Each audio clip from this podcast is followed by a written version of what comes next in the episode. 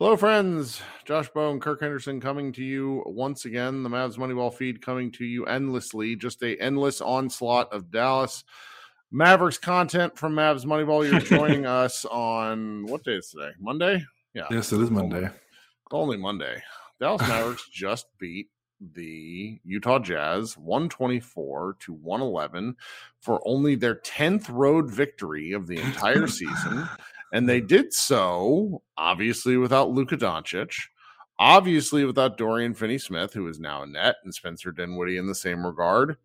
And this was one of the weirder, more entertaining games that you're going to see all season. Um, it's it's just the perfect game for team confirmation bias. Um, it's funny because they play the Jazz, right? And the Jazz got off to a hot start because nobody took them seriously. Everyone thought the Jazz were going to be bad and were going to be tanking. And for a significant portion of the stretch or season, they were in the top four in the West. Um, and then tonight against the Mavericks, they did not take the Mavericks seriously. They very clearly thought that they were going to come out and experience a cakewalk. They did not and they ended up taking the L at home. Really, I mean, this is a big win for the Mavericks. They're twenty. They they bump back up to three games over five hundred. Um, this win guarantees them going into the All Star break with a. Well, I guess that would have. Yeah, with an above 500 record. Um, had they lost tonight, they would have been just one game above 500. And, you know, if they would have lost the Clippers on Wednesday, it would have gone into the trade deadline at 500. But I mean, I just, I you know you didn't get to see the whole game. I watched most of the first half. Like this was just this is a real fun performance. I mean, you, you want to lead like there's a lot of discussion to be had about Josh Green, who pl- who finished with a a Maverick season high in plus minus a plus 39 and 37 minutes. He's really I mean, it's not quite this simple, but he's basically the reason that they won the game. Yeah, pretty much. I mean, it was it was a pretty extraordinary effort. Um, I mean, if you were to tell me, you know, not only the people that missed the game missed the game, but then Christian Wood and Tim Hardaway Jr., who are you would presume are your two best offensive players remaining, yep. combined to shoot six of 23 from the floor, and the Mavericks still make 15 threes and score 124 points in a road game is outrageous. And of course, that happens because you're two the two youngest players on the team with promise uh, yep score 29 points each, you know, combined to almost score 60 points. So, well, I want to talk about each of them individually because, okay. and we'll just kind of focus on them because I, I, do. I don't really want, you know, I don't, I don't want to talk about Tim Hardaway missing. You know, we should probably give Dwight Powell a little bit of love. Hilarious 16 rebounds, eight of them offensive. Yeah. Um, but I really, you know, I joked two games ago. So before the Warriors game, when I thought Spencer Dinwiddie wasn't going to play, I made a joke about how, you know, we need to be more excited about point Josh Green. And Josh Green only ended up with two assists tonight, but he initiated a ton. Um, the Mavericks did a lot of like obviously ball handling around the the fringes, and so everybody got a chance to do it. But the way Josh played was really just taking advantage of situations that were put in front of him. You know, just making the right read, the simple read, and executing. And what I'm curious about, I actually sent a message to our friend Bobby Karalla about this a couple games ago, where it's like, at what point does the scouting report on Josh? because they're not like aren't guarding him on drives. They're also not guarding him on shots. Like they're, I'm going to go to who is the guy? You, uh, he's a center Number 20 for the Jazz, Udoka Azubuike. I feel like he played at Kansas. Um, big, fat, stiff. Like he had a belly. He was embarrassing. And he just didn't guard Green on a pair of corner threes. Green missed the first one badly, hit the second one. I mean, I uh, that guy, that guy needs to. Oh, he was awful. Like that's the kind of performance. If I'm watching him as Jazz, I want his ass shipped out. Um, I was, I was just really impressed with Josh. Yeah. Yeah, you're right. Um, teams need to update their scouting reports. I think you tweeted that. I mean, teams are still guarding him like Tony Allen on the Grizzlies in some way. Maybe not, you know, not that extreme, but I mean, they're just giving him space. I mean, I don't want to. The Jazz defense is awful. like, yeah, yeah, yeah, yeah. Like, I'm really like bottom like four. This, yeah, yes. just as bad as our defense, or worse. It's worse. Um, they have the 26th worst worst defense in the league right now. The only teams below them are Portland, Houston, Detroit, and San Antonio. Three of those teams aren't NBA teams, like trying to win NBA games. Mm-hmm. So Jazz are still trying. Yeah, Jazz are still trying, and they're 26. Um, so again, that's not to that's not to mitigate the the accomplishment. It's just like a thing that's like, hey, this is this is part. You know, this contributed to to what happened, and you know, there were times where Green and even Hardy, like it's just one dribble and it was layup, or it was one dribble and then wide open corner three. Uh, the Mavericks had uh, 13 corner three pointers tonight, which is a pretty pretty good number. And again, corner threes I think are a direct result of you know dribble penetration and, in the defense. You know, bad defense because if you're a good defense, you're trying to limit corner threes, you're trying to limit rim attempts. Uh, and the Mavericks were 13 of 18 at the rim, not a crazy high number, but 72% at the rim. So they scored when they got there, and then when they didn't score, they passed it out for a corner three, and they were eight um, eight of 13 on corner threes. So, uh, I mean, the jet it was it was it was a combination of one of the most entertaining performances I've seen from a Mavericks team in, in some time. It was fantastic that the guys that did it are the guys that are going to be hopefully building blocks uh, for kind of the next push of Mavericks basketball under Luka Doncic. But like, I also just can't emphasize enough that that was like an embarrassingly shameless performance by the Jazz yeah. at home with two nights. They had two nights off coming into this game. You're right. You know, they. We've, I've seen we've seen Maverick performances like that. That's what was killing yeah. me. Where it's like you could tell that Lauri Markkanen in particular, who had two really weird oh, yeah. charge calls. He thought he was, was, gonna score 40 mm-hmm. on like 10 shots. Mm-hmm. Like he mm-hmm. thought he was gonna have a, a shoot around tonight. Yeah. Uh, I so I, I was but, really but again, like you said, even if if that's how they're like Green can't dictate how teams are guarding him. So he right at some point he, he's at some point he's going to get respected a little bit more and and I just want to take a second to talk about why I think he'll be okay once the scouting report changes. At a certain point, people aren't going to let him get a full head of steam at the basket. That's happened on repeat. It happens in transition where teams just don't pick him up, and I think that's because the scouting report on the Mavericks is they don't push. Luka doesn't push. Different deal. Kyrie Irving actually pushes a little bit, so I'm gonna be interested to see how Green and and Irving play together. Um, the the second thing is the shot where he is clearly not getting like he shoots he's shooting like 41% i mean it's not a ton of volume but he's shooting like above like slightly above 40% from three and if he's only getting these corner looks you got to stop that it's the same shit that dorian was getting in um you know the late like the late first half of Luka's rookie year where all of a sudden Dorian went from shooting 30 to 38% on on looks just because he's getting these chances. Mm-hmm. And Green's obviously a much more dynamic player off the dribble, but it it just it feels like teams have had gotten decided to sort of okay, we're going to put one of our worst defenders on Josh Green and worry about everyone else. I mean, he and, was being guarded by Kelly Olynyk in the fourth quarter, uh, like, yep. like not a switch. Like that's what the Jazz did. It was right, and that has to stop at some point. And if that stops at some point before the Mavericks hopefully make the playoffs, then what we're going to be looking at is a much more difficult to guard Mavericks team. You know, there's like a cascade effect where if you can't put a bad defense, like if you can't hide a defender the way the Mavericks hide Luka on people sometimes, it just makes your team harder to deal with all the way around. So it's, you know, it, it, this is a game where I, I, think people should celebrate and be very oh, excited. Super. Yeah. yeah. This because... you know, this is I get pissy at some of these games where it's like, oh, Josh Green scored, he scored eight points.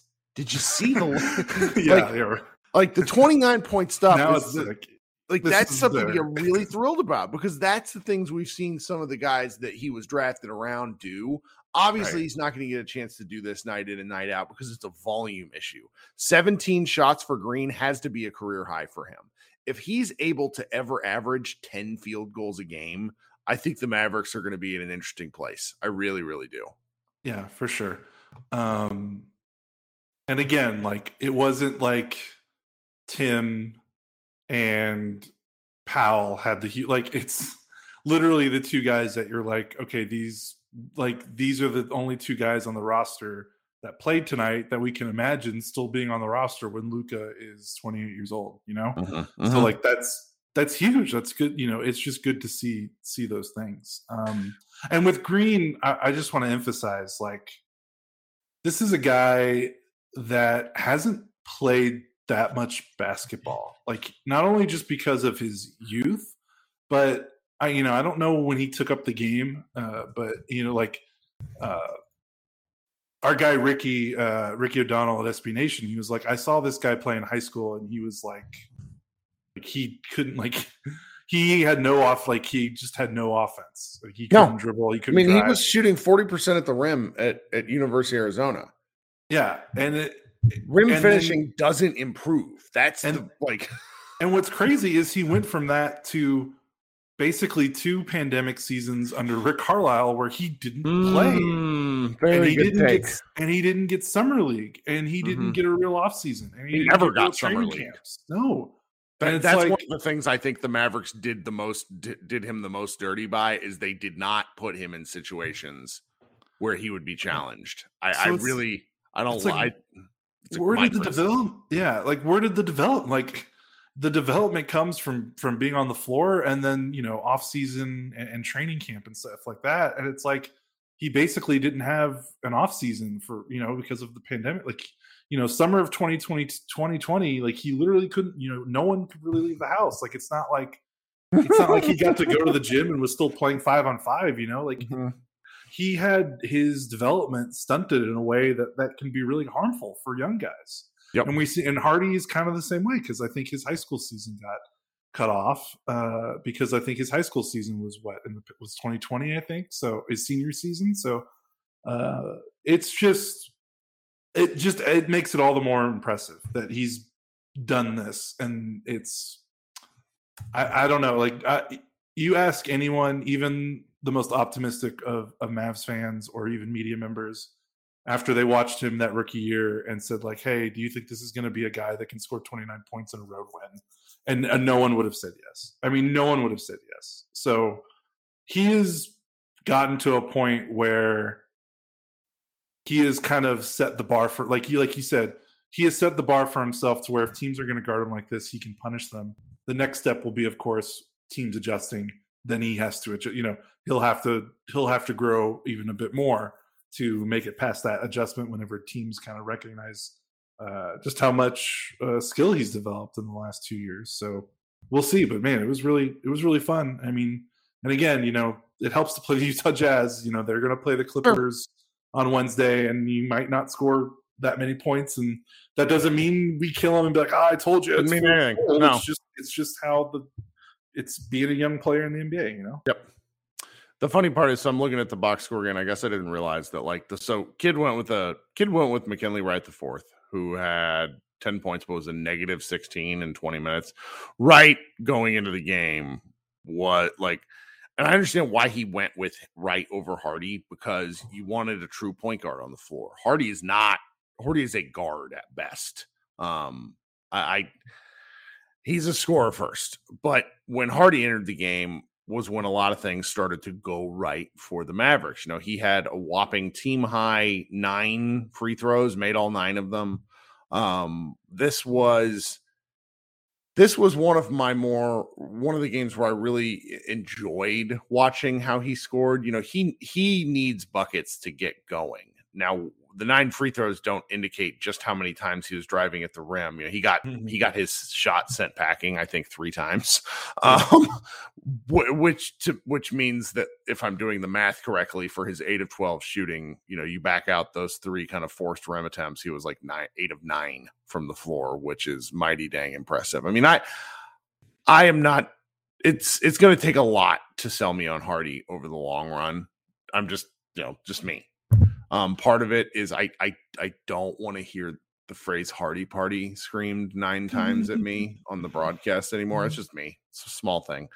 But the second thing is is just like smaller shooting guards. It makes me wonder what the ultimate upside is. Um, that said, when his shot was going and it was clearly going tonight. It was really fun to watch. He has a little bit of a low like not low release. It's like a it's not a high arcing shot. It's it's it's not a straight straight on shot or anything like that either, but it's just you get kind of the feel very early in his release point if it's going to be a good if it's going to be a good look and there was this this war crime of a um pick and roll with Theo Pinson and JaVale McGee, where Theo passes it out to Reggie in the top, it was top left, top corner of my screen. So the left side of the floor. And Hardy makes this. The the ball went in. So I'm, I'm I swear I don't mean to. He makes this little like he swings the ball back and forth the way my five year old does before he makes a jab step. And it's like, and then just steps back into a gorgeous corner three point shot. I mean, it was well defended and it just went in. And that's the kind of shot, the the tough shots. Like I think he is capable of making tough outside shots. He's just a little bit volume dependent, the same way Tim Hardaway is, to where if he's only getting four looks a game, I'm not sure what good that is. Do you know what I mean? Yeah, I know what you mean. Uh, because, and especially with him, like the rim stuff is going to be, that's probably going to be his weak spot for a while until sure, he. But he's either, relentlessly attacking, which I like. Right, that for sure. And like he is going to sink or swim the NBA with his jumper. Like mm. I think there's no question about it. So seeing a game where he goes four of six from three, hit some really nice mid-range looks. Like he's going to have to be a guy that hits mid-range jumpers because of his kind of tweener athleticism where he's not like a slow poke obviously, but he's also not big like he's he's thin and he's not necessarily a guy that's going to has blinding quickness, so it's kind of like he's kind of had to have a little bit of a shifty in between game. He needs to have a good floater game, but again, he just needs he needs to be able to hit jumpers and we've seen him play some games and he's gotten good looks and just not been able to to knock them down. Um, and this was one of his more complete. You know, I mean, he scored 29 points, so obviously it was his most complete game he's played in the NBA. But uh, it was I, I, it was really nice to see him make three. Like he made four threes. That's a career high, and I think the kind of game he played tonight is gonna maybe be like a blueprint for what he needs to do going forward to be a regular contributor in the NBA until he can solve the problem at the rim, which might require more development, might require, you know, transforming his body more. I don't know what it's going to require, but until that moment happens, he's going to be a jump shooter mostly. And that's okay because he's sure. got a really good handle and he can get that separation. He can dribble. Yeah. So, yeah, I, I don't, the, the blueprint for this team going forward because let's like make no mistake, they are extraordinarily small. Um, yep. with the players who you want to see on the floor. You have Kyrie who's six three, Hardy who's six three. I cannot wait to see these two standing next to each other because I have a bunch of people that tell me that Jaden Hardy is six four, which makes me wonder if I'm if I have no idea how tall I am. Um because I've stood next to him uh in in summer league and that's you know it's just a jokey thing where it's just like and then you know because Kyrie six two six three Luka's a stout six seven um depending on what shoes he has on Powell is six eleven and he does the short wingspan and then you know Reggie's maybe six five Tim Hardaway's mm-hmm. maybe six five Maxi's um, six nine when he comes back he's not yeah Maxi's big yeah yeah you know Maxi's a good I, I forget about Maxi which I shouldn't um, but the the guys that we want to see play, Josh Green, six five, the guys that we want to see play are not on the upper end of like that six four to six nine ish, like do everything wingspan, like the Toronto Raptors are able to throw out. So mm-hmm. If they're gonna do this, and it seems to be, I'm gonna be very interested to see what Kidd tries. Um, if they're going to do this, I think they have to play faster. I don't think you can get away with this 30th pace in the league bullshit that Luka wants to do. Is that is that an overreaction to this game? No, I don't think so. I mean, you gotta you gotta you gotta play to your strengths. And if you're gonna play Green more, like one of his strengths is he's good in transition. So mm-hmm. You're limiting his effectiveness if you're gonna walk the ball up the floor every single time. And you know, Bullock has turned his shot around. You know, get in transition so you can get him more. Like, how many corner threes has he gotten lately that I feel like are, he feel like he's been really good at the transition corner three uh, uh the last like four weeks. So mm-hmm. that's stuff that's going to help him, and obviously, you know, helps Hardy as well. Like the decision making is the decision making for younger players is so much harder in the half court than than on the like, on the break. You're not thinking as much. You're you're kind of reacting more um, and the half court, you know, there, there's just way, you know, teams can scheme in on you. It's it's way more difficult for younger players. Like the transition game is just, yep. it's just easier for these guys because it's a little bit more freeing and it's a little bit less pressure and there's easier situations that you can create uh, mismatches and advantages in transition. So, yeah, for sure. And you know, you talked about like their size, like and and Dorian was like the only big wing on the roster. Like Bullock's a wing, but he's he's a little bit smaller. Like you know, they they just don't have a lot of six, seven, six, eight wings. Like they don't sure. have any right now. You know. Yeah. So, I mean that that, so that you know they're gonna have to play a different way a little bit. So so here's a take I got to run by you. That is not my take. On the green room, friend of the show Tyler Adams popped in and he Tyler goes to a lot of Mavs stuff, talks to a lot of Mavs people, and every now and again will, you know, drop a tidbit of something he's heard and yada yada. But he came on the green room and basically said just out of pure conjecture and he was like i wonder if spencer is the bad vibes guy he's like, and he brought up the podcast that spencer did and some of the post-game interviews where spencer was clearly bristling at the fact that you know people are claiming Luka needed more help and you mix all this stuff together and you mix up how many times spencer just wouldn't fucking pass the ball uh and you see how well the, the ball moved tonight I can't help but wonder if the Mavericks moved on from Spencer before it became a bigger deal. Is that oh, nuts? No, that's not nuts because I mean, dude, this just happened in Washington. Like, mm. like it. He became it, the guy I thought he, he like. It, I'm almost wondering because when he first joined, one of my initial takes was right. this dude's. You called it. It's like this dude is not the guy to have when things aren't going well because he gets frustrated. Yeah, and he's you know he's honest to a fault. Like like you said, that Washington, that Wizards lost those post game quotes. Like he wasn't necessarily like wrong, but dude, you don't say that after a team has beaten you the only two times you've played them this season, and then Kuzma gets to do the easy dunk, and I'm sure guys in that locker room are like, dude, can you just shut the fuck up? Because his like, answer, his answer was like three minutes long of horseshit. Yeah. I that was the maddest I've been on the podcast this year because it was like, are you fucking kidding me? Just guard someone. And right. that's what was so interesting to watch tonight. Again, it's the Jazz, so I'm probably overreacting. Like he was such a negative defensive player. Yes. And how and, much does that yeah. I'm sorry, I was gonna say how much does that weigh when you've got a guy who is such a negative defensive player that's so obvious that it shows up in in film sessions that these guys do and then he's the guy giving those quotes after bad losses and yep. stuff. And it's like that's a that's a really bad combination of because you say what you want about Tim Hardaway. Tim Hardaway is also an awful defender who tries his ass off. Right. So yeah, you're right. That's so, just that's just that's one of the two kind of things I'm thinking. The second thing I'm thinking is Christian Wood, do you have your bags packed? Oh yeah. Dude, are you ready to go? Yeah. We, can we be done with the Christian Wood era? I don't know how fair it is. First no, game back from a broken thumb. I know, but that yeah, that's that's the part. That's the part that sucks. Like and this is like win. He got caught on camera like four times. This was the it's, most feel good win of the season, and he's yeah, he's fucking big Kristaps Porzingis energy from that shit. Or he's or six or seven foot uh, Monta Ellis energy. Remember, remember that happened. Remember um, one of the Monta. I can't remember if it was the first Monta. season. It was the second one because we kind of run out of it. We kind of been tired of his bullshit.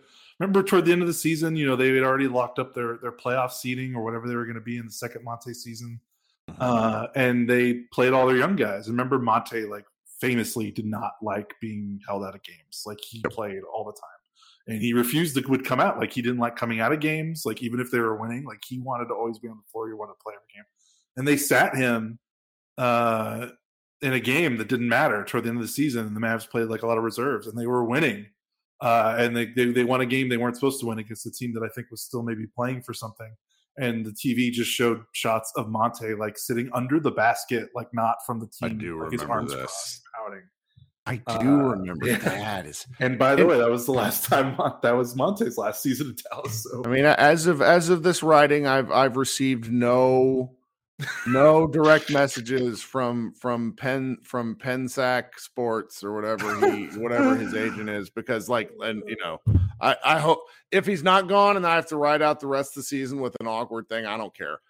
Just so everybody's clear, Christian Wood's agent would send a copy paste DM to every single person remotely affiliated with Mavs fandom or media. We're talking 60 to 100 people and there's a great mm. you can go back and look and see who got the text me- who got the DM because certain people would always share the tweet or the the message verbatim.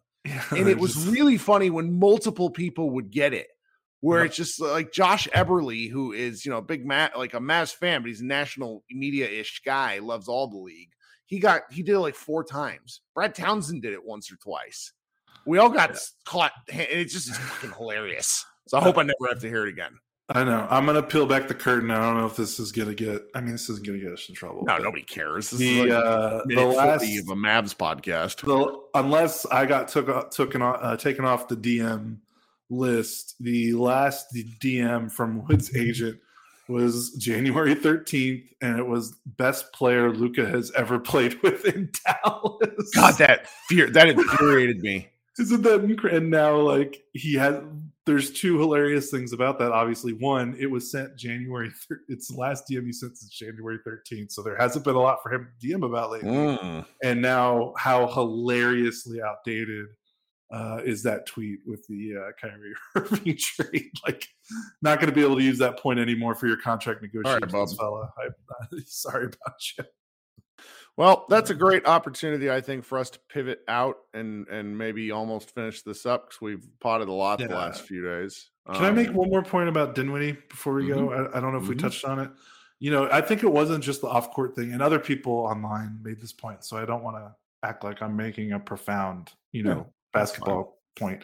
Uh, but like you noticed, Dinwiddie this season had really fallen in love with trying to be like Luka Light, Yeah, especially in the minutes that Luka, you know, when he was running the offense without Luka, like running that same switch heavy attacking scheme, like the bum hunting stuff that we see Luka's so good at, and the Mavericks had the worst offense in the league with Luka off and Spencer on. Um, and it was really nice to see tonight, like they didn't do that, and it's like I wonder how much that Spencer Spencer trying to like imitate Luka with the bench lineups uh, didn't play so well because with bench guys, again, especially bench guys, like those guys probably need to touch. You need to share the ball with bench guys because everyone's so limited. Like, this isn't breaking news. Like, if you've ever even played pickup basketball, you understand when you touch the ball, you feel a little bit more confident in yourself and on the basketball court. Yep. Uh, so when you're playing with a limited group of, of players on the floor with the bench, trying to be 30 usage rate Luka Doncic uh, with him on the bench is probably not the best uh, way to go about it. So I wonder if some of that uh, contributed to maybe some of the sneakiness as well. Uh, so we'll see going forward. maybe it did. Maybe it did. Well, um, oh, and you know, I don't want to make it sound like I'm piling on Spencer because Spencer was pretty important to a lot. Oh, of yeah. things that we did this year.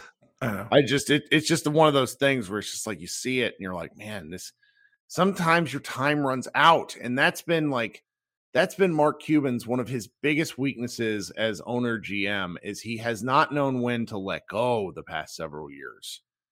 It's been re- and so it's just like moving on from Spencer, despite Spencer providing a mm-hmm. ton of ton Yes. of highs. Yes, yes, yes. Is That has to be important. said.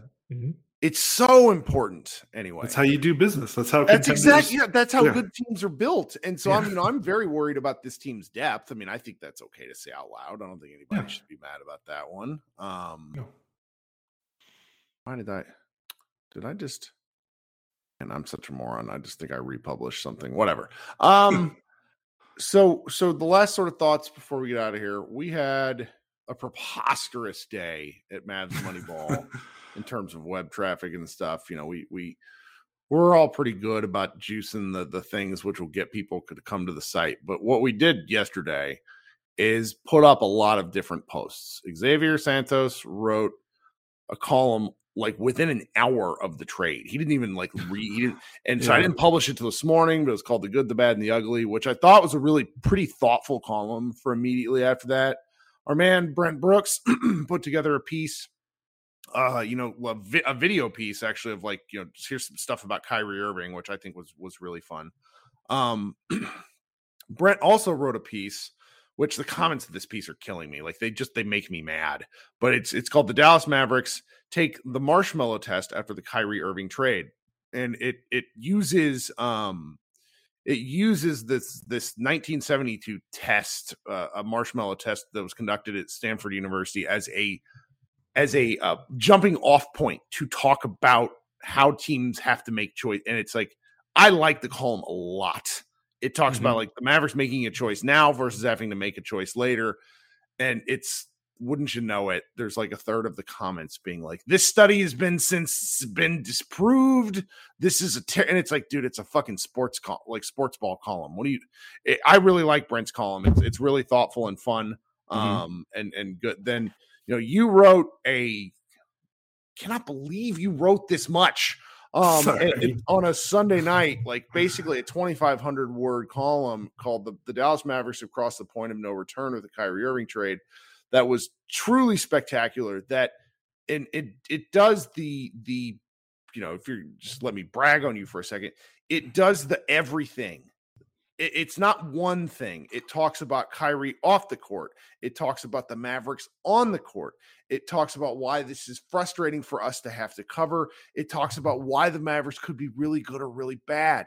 It covers the whole spectrum of stuff in a concise amount of I, I just said it was a lot of words, but it does not feel like that because the discussion around Kyrie, if we're just being perfectly clear, is fucking exhausting.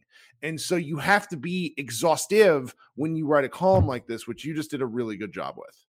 Oh, thank you. I really appreciate it. Uh, I just felt like we needed, you know, I, I, was really worried writing it, to be honest, because obviously I included the section uh, about his off the court stuff. That's, and that's just been well, most most people, and and so it it you know just to pivot to another piece that was about that. Right, exactly. Is our guy is our guy David Trink wrote a specific column, what it now means to be a Jewish Dallas Mavericks fan, courtesy of Kyrie Irving, and he wrote very eloquently. And he's a young man.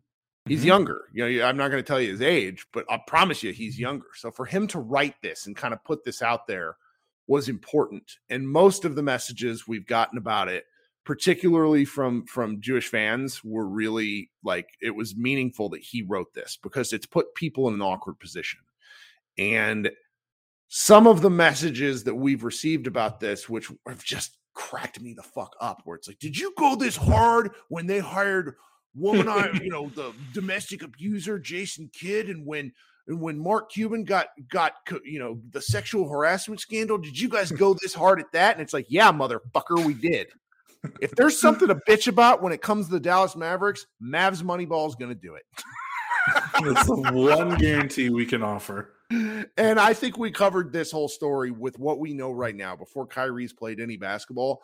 I think we've covered it to the point to where I feel good about where we are because we don't have control of team personnel. We are not going to constantly reference what Kyrie Irving has done off the off the floor because it's it's done now if Kyrie continues to do the same dumb shit he has done in every fucking stop for seven years, we're going to cover that too.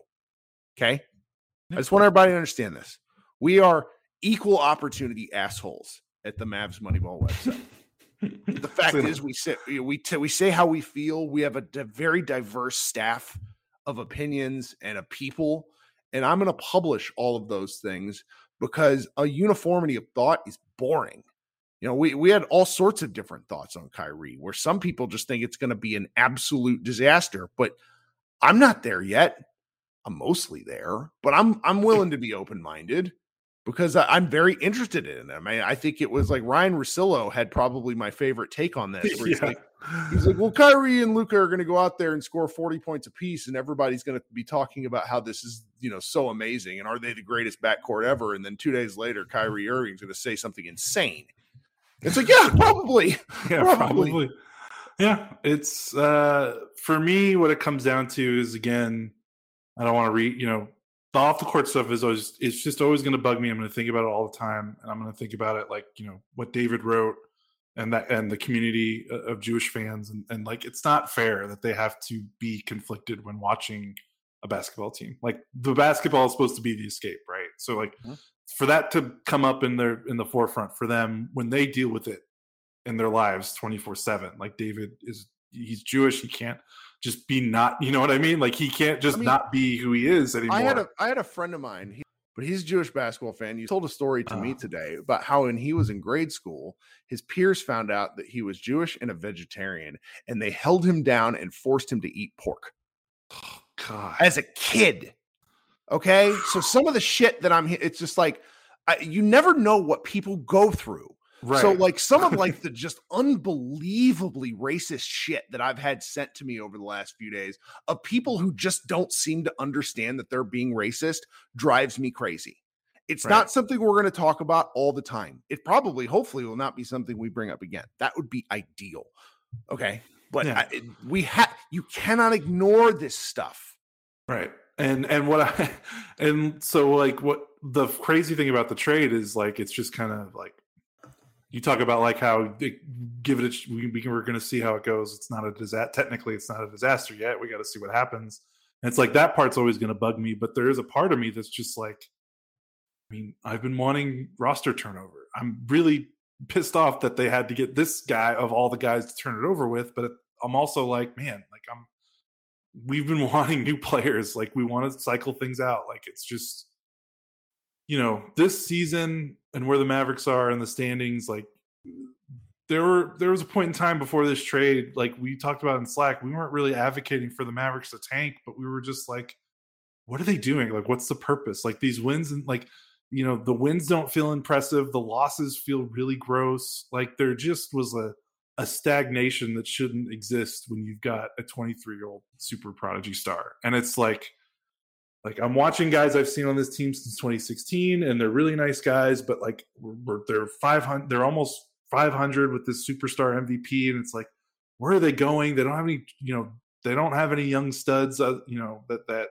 you know, that you can reliably bet. You know, it was just bad. Like the team was in a really bad funk um, the last couple days. And again, I, I, wish it wasn't someone with the the baggage of Kyrie, but yeah. there's another part of my brain that's like man, thank God that there's just like a shakeup. Thank God that they're they're shuffling the roster around.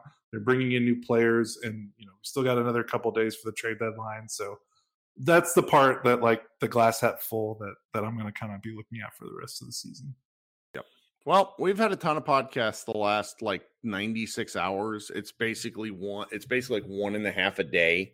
Um, I mentioned this the other day. I would still appreciate it if people went and gave it a listen um all all the different shows the speculative stuff that because you know it's fun it helps us we're we're uh, we work hard um but we also do it mainly because we love this in spite of how much it might seem like the fact that we hate basketball sometimes we we like covering this team we like doing this together so um, thank you so much for hanging out with us for a very long time on a random Monday night podcast. Uh, be looking for the Spotify live that will go up shortly. Everybody have a great night, and we will talk to you after the Clippers game on Wednesday. Bye, guys.